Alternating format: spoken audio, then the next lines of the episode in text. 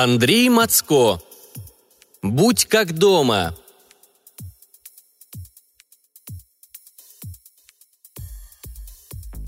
Я замер, глядя перед собой и почесывая в затылке. Тропинка, только что завлекавшая в чащу, запропастилась куда-то, оставив меня наедине с разинутой пастью леса. Вот и зачем мне это? Мог ведь на станции заночевать, да только шальное чувство, которое одни называют чутьем, а другие даром, безостановочно гнало вперед. Не моя вина, что поставленная комитетом задача другому не под силу будет. Приходится идти, и из-за чувства этого, и по приказу старших. Таковы правила современного общества. Уж если выяснят сильные мира сего, что наделен кто-то необычным умением, то начнут эксплуатировать все непременно. Я поправил на плече тяжелую сумку и зашагал вперед. Вскоре меня нагнала темнота, но страха не было. Когда не боишься смерти, остальные страхи нипочем. Конечно, всегда найдутся сомневающиеся. Что я запою, коли волк меня не порвет, а так, надкусит слегка – Повторит ли свои слова, истекающий кровью, беззащитный, обреченный на смерть посреди леса калека? Отвечаю таким. Я не с пустыми руками хожу. Есть у меня всякие секреты на разные случаи. Ну а волк в ночном лесу – не самое страшное, что поджидает одинокого путника. И это не только я так говорю, ямщик на станции подтвердил бы. Некоторые и тому удивляются, что ямщики до сих пор существуют – Неведомо им, что помимо волков да извозчиков судьба их от более неожиданных встреч уберегла. А многих не уберегла. Уж стращал меня тот ямщик, поглаживая хромую гнедую. Уж и пугал всякими небылицами. Да только нужно мне сквозь Дубраву, иначе никак. И не проехать желательно, а именно пройти. Может, даже не раз. Я шел прямо, стараясь не сворачивать и пытаясь запомнить направление. Ведь знал, что мрак – это не только темнота – еще это приют нечисти, которая, как известно, так и норовит сбить с дороги. То деревья спутает, то в топе заведет. Впереди замаячил свет. И как только это произошло, путь преградило болото. Чутье не оставляло в покое, направляя к свету, заставляя лезть в омут или искать обход. Я не хотел умирать в трясине, поэтому выбрал другой вариант. Но проблема возникла и здесь. С обеих сторон от болота громоздился валежник. Пройти его оказалось то еще задачей. Несколько раз я чувствительно натыкался на острые ветви. С горем пополам, перебравшись через бурелом и едва не покалечив ноги, я снова обнаружил тропу. Как неожиданно исчезла, так же внезапно она появилась прямо передо мной. Тропа привела меня к берегу озера, гладь которого отражала большой деревянный дом, стоявший в окружении многолетних дубов – из кирпичной трубы шел дымок, и у меня в животе заурчало от нахлынувшего чувства голода. У входа лихо сгребал метлой опавшую листву какой-то верзила в белой рубахе на выпуск, сером фартуке, зеленых штанах с заплатками и лаптях с оборами. Он лишь поглядел на меня и приветливо улыбнулся, выставляя на показ белоснежные зубы. Я б его с дворником спутал, да только не бывает у наших дворников таких зубов. Я замедлил ход, и мужик, будто чувствуя мое замешательство, помахал рукой. «Добро пожаловать в мой трактир, путничек! Коли ужинать охота, так поторапливайся, кухня в полночь закрывается. Боюсь, что после без харчей останешься родимый». Трактирщик, значится. Я подошел, оглядывая домину. Дубовое бревно, ровный спил. Необычно. А мужик все зазывал. «Заходь, будь как дома. Харчи у нас сегодня знатные, и скучно не будет. Вон, гляди, сколько соседей насобиралось». Он махнул в сторону окошка у входной двери. За окошком действительно виднелись посетители. На месте были и столы с яствами. Некоторые блюда стояли нетронутыми, видимо, ждали моего прихода. «Спасибо за приглашение», я хотел спросить, как звать трактирщика, да тот уже вошел в дом, оставив дверь приоткрытой. Изнутри доносился застольный шум вперемешку с музыкой. Та же мелодия играла на станции, когда я расспрашивал местных о пути сквозь Дубраву. Странно, что изба настолько изолирована. Звуки я услышал только при открытой двери. Но выбор был уже сделан. Я вошел и огляделся. Инструменты смолкли, и головы присутствующих, как по команде, повернулись в мою сторону. В зале нашлось место аж для восьми столов. Все были заняты – Музыканты расположились на небольшом помосте у дальней стены. Чтобы добраться до них, придется пройти через все помещение. Они взялись за инструменты, и по трактиру полилась все та же мелодия. Присутствующие уже потеряли ко мне интерес и вернулись к своим делам. Оглядев зал, я не заметил других дверей. Свет давали канделябры, возвышавшиеся на четырех столах. Хозяин подмигнул мне, закрывая дверь и пропуская вперед. «Ну, сдается мне сегодня ждать больше некого». Я сделал шаг, услышал за спиной лязг засова и обернулся. Словно по волшебству одновременно прервалась музыка и погас свет. В полной темноте моя сумка упала на пол. Чутье, ну или чем бы это ни называлось, оно гораздо умнее, хитрее и быстрее меня. За это комитет и ценил. Когда я сказал, что в этот раз пойду один, возражений не было. Смерть моего напарника повлияла на всех, хоть и случилось это давненько.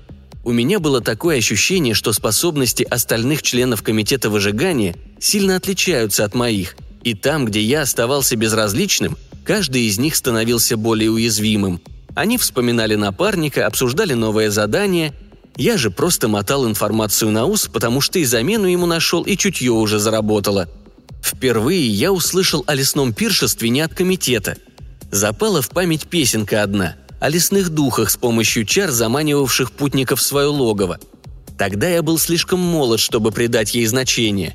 Но чутье в опыте не нуждается. Что-то внутри меня уловило смысл песни и положило в хранящийся в голове воображаемый ящик.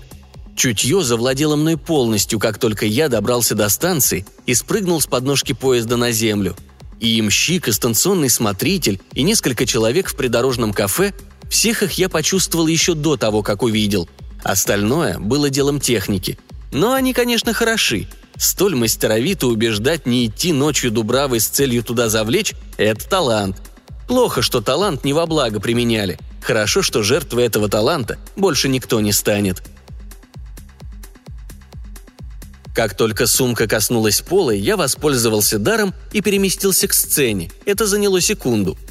Молнией проскочив между столами, я выверенным движением выдернул обвитый вокруг пояса выжигатель. Проснувшийся огненный змей, в существовании которого не верили, кажется, даже темные силы, взвился над моей головой и принялся за работу – Вспышки разрезали темноту даже реже, чем яростные крики боли и досады.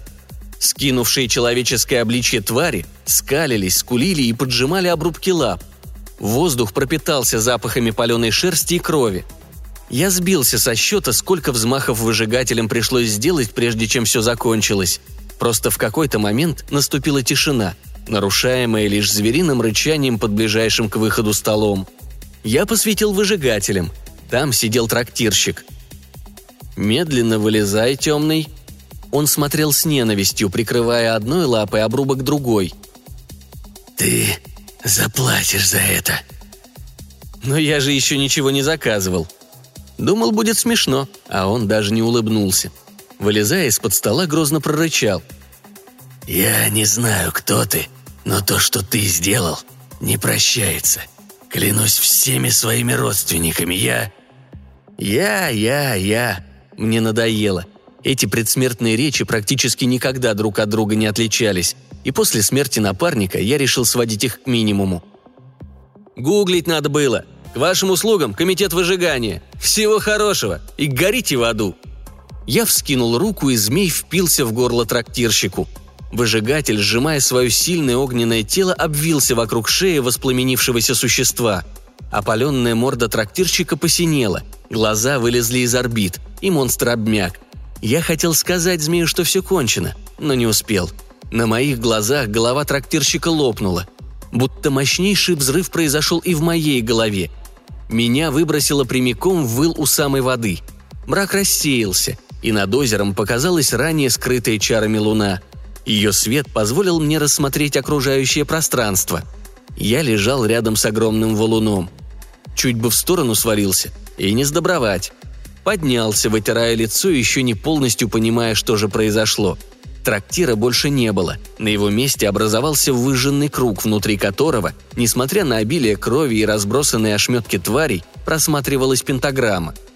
Ритуал, значит. А я всю голову ломал, как они иллюзии наводят. Выжигателя нигде не было видно. Не было и демона, убийство которого привело к разрушению мощнейшей магической иллюзии – по-хорошему, от взрыва я должен был умереть. Демоны всегда норовят с собой забрать, но, видимо, спас меня змей, поглотив сколько мог темной энергии. Неподалеку в иле лежала загнутая, словно клюка, кривая палка. Я подошел к ней, чувствуя неладное. Действительно, мой змей застыл, и красивый, ни с чем не сравнимый узор на задубевшем теле. Это все, что от него осталось. Змей был мне дорог. Я изловил его благодаря одному сибиряку несколькими заданиями ранее. Искал оборотня у Байкала. Нашел. А кроме него, нашел это существо. Оно здорово от людей пряталось, да только иногда местные видели среди тайги странные языки пламени. Придумывали истории, так рождались легенды. Как только они его не называли. Кто метеоритом, кто НЛО. Я же прозвал выжигателем, что близко его сущности и моей профессии. Но и сдружились мы как-то. Да и нечисть, которую я почищал, ему понравилось гораздо больше зверья. Казалось, чем больше змей поглощал магической энергии, тем сильнее становился. Не знаю, откуда он такой взялся. Не видывал никто никогда подобной диковинки. Да только выжигатель был не просто смертоносным орудием. Он заменил мне напарника. Я мыл клюку в озере, прислонил к камню и начал искать сумку. Нашел недалеко от одного из лучей пентаграммы. Лежала себе преспокойно, укрытая кишками лешего – Вообще неплохо, конечно, мрачные тут устроились. Обычно ведь как бывает. Делят территорию и каждый на своей нападает. А здесь прям кодло. Собрались все и давай с помощью иллюзий людей водить-изводить. И волколаки, и упыри со злыднями. Ну и куда ж близ болот без кикиморы. Иллюзии распознать было несложно. У кого глаз наметан, тому расплюнуть. Например, тропа исчезающая. Или свет, что позволил мне избу разглядеть. Свечей на то не хватило бы – или одежда у трактирщика несовременная. Будто в сказке людей заманивают, а не в нашем веке. И ни единой двери, кроме входной. В трактирах обычно минимум нужник и кухня быть должны. А окончательно их сдала мелодия. Потому одну и ту же играли, что другой не ведали. Лишь у меня в башке застрявшую смогли исполнить. В общем, было куда стремиться скверни в плане развития. Другое дело, ну распознал бы случайный путник обман. И что? От иллюзии далеко не уйдешь. Запутают, догонят и сожрут. Это и происходило долгие годы, пока мы заказ не получили, растолковавший мое чутье. Все вокруг трактирщика вертелось. Он был демоном, обладал наибольшей силой среди гадов и, следовательно, стал их главарем. Странным было то, что обычно леший в свой лес чужих духов не пускает. Да только, видно, изголодались твари лесные по человечине. Научились дружбу между собой водить, объединяться начали – может, такая у них реакция на прогресс людской? Кто знает. В принципе, комитет наш и появился, чтобы противостоять подобным вызовам. Ведь если допустить возможность объединения темных существ в еще больших масштабах, становится по-настоящему страшно. Я открыл сумку и наполнил переносной портал останками монстров. Им предстояло стать не только доказательствами выполненного задания, также это будущие экспонаты Музея темных сил – Повесил сумку на плечо, подобрал клюку, решив позже немного ее модернизировать для будущих свершений, и пошел прочь. Предстоит объясниться с людьми по поводу смертей в районе станции. Думаю, меня поддержат, узнав, что их родственники пропадали благодаря ямщику и другим местным приспешникам зла. И с ними, и со злом покончено. А мне предстоит вернуться в комитет, ведь и культов зла, и их служителей по миру превеликое множество –